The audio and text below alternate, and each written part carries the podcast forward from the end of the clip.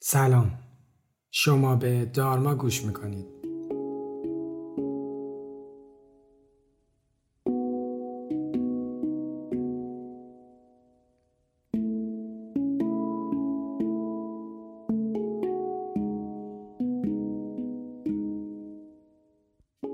من علی دلشاد هستم و این پادکست رو با کمک تیم دارما براتون تهیه می‌کنم.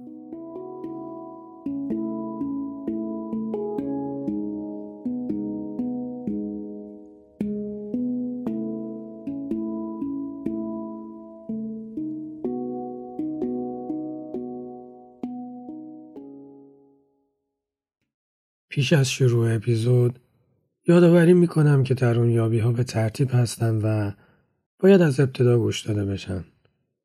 منظور از به ترتیب بودن اینه که اگه درون یابی اول و دوم رو گوش نکردید درون یابی سوم رو گوش نکنید. همچنین محدودیتی برای دفعات گوش دادن به درون یابی ها وجود نداره. می‌تونید برگردید و درون یابی های قبل رو هر چند بار نیاز بود گوش کنید.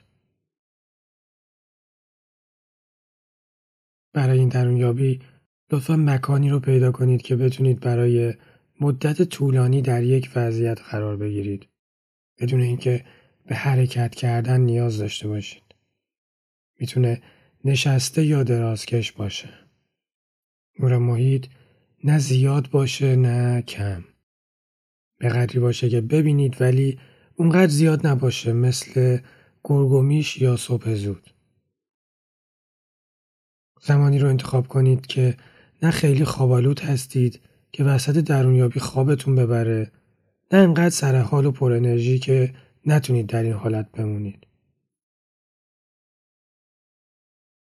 چند نفس عمیق بکشید و هر موقع آماده بودید چشماتون رو ببندید.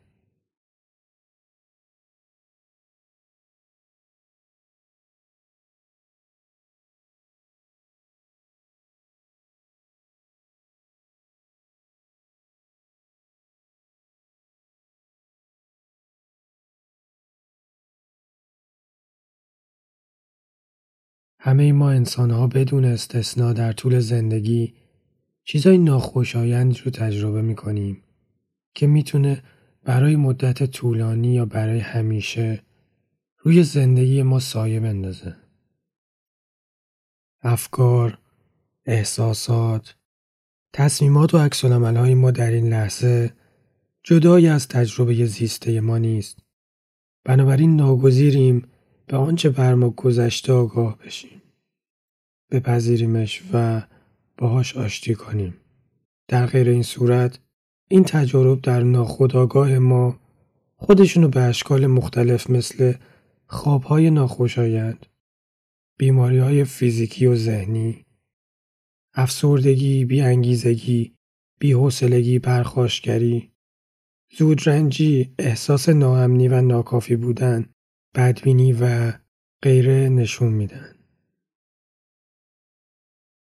بسیاری از ما به صورت خداگاه یا ناخداگاه از رویارویی با خاطرات و تجارب ناخوشایند پرهیز می‌کنیم.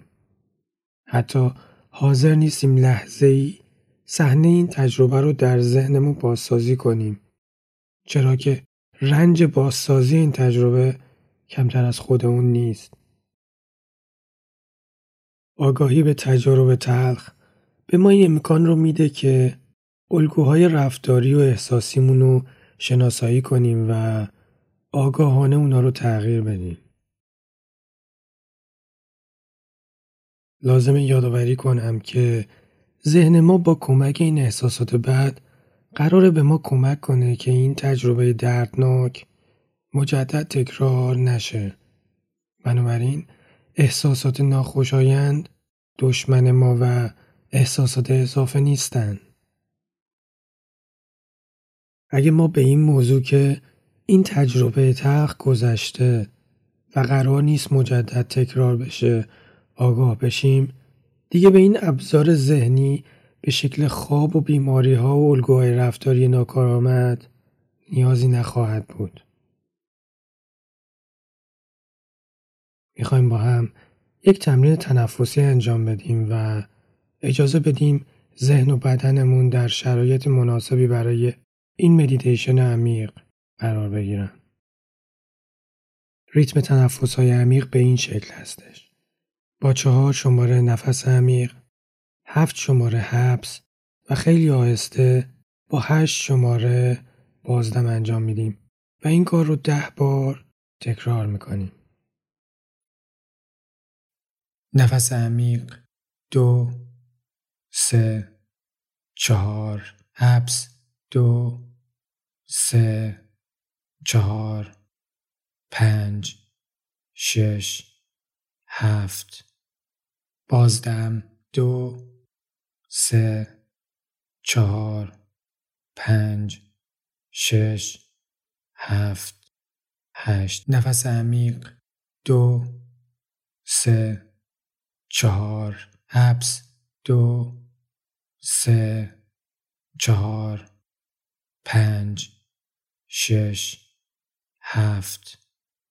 بازدم دو سه چهار پنج شش هفت هشت. نفس عمیق دو سه چهار حبس دو سه چهار پنج شش هفت.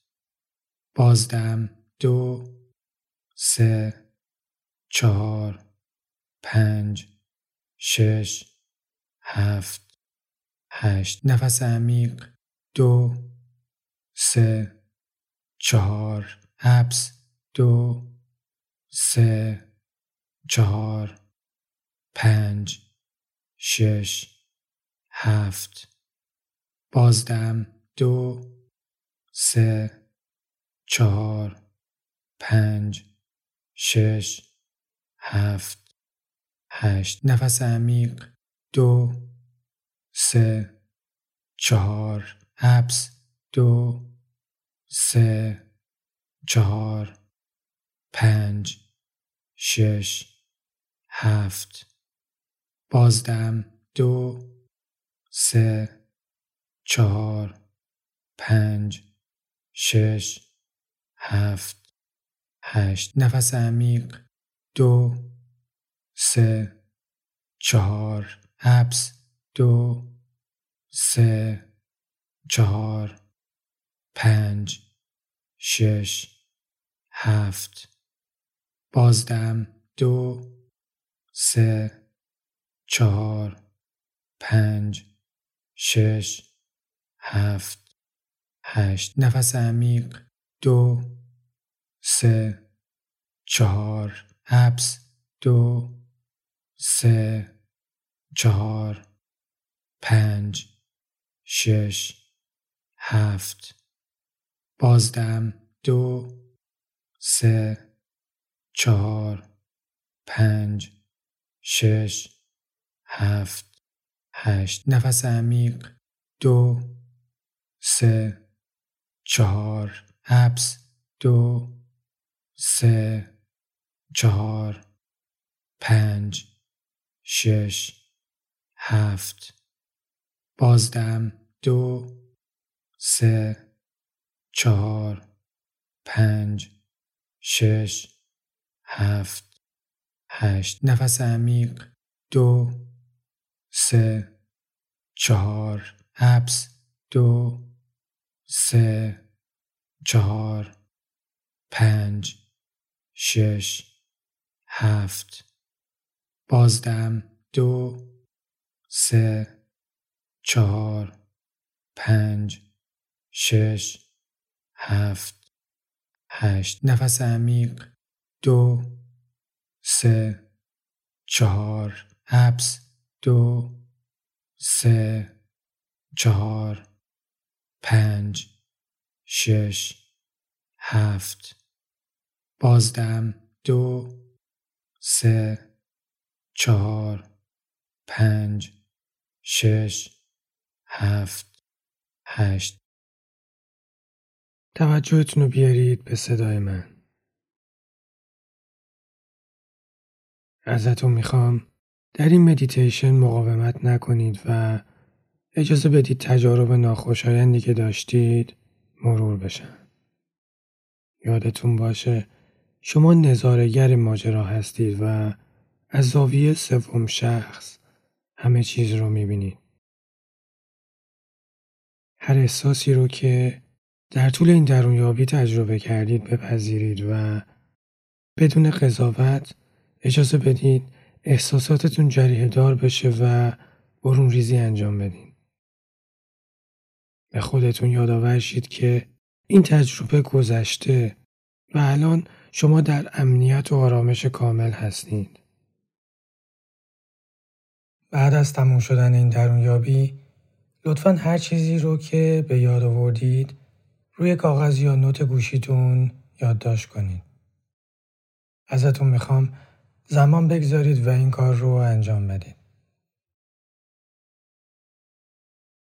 بخشش ابزار قدرتمندی برای رها شدن از این تجربه ناخوشایند هست. بنابراین سعی کنید هر شخصی رو که در طول درون یابی نیاز هست ببخشید. از جمله خودتون.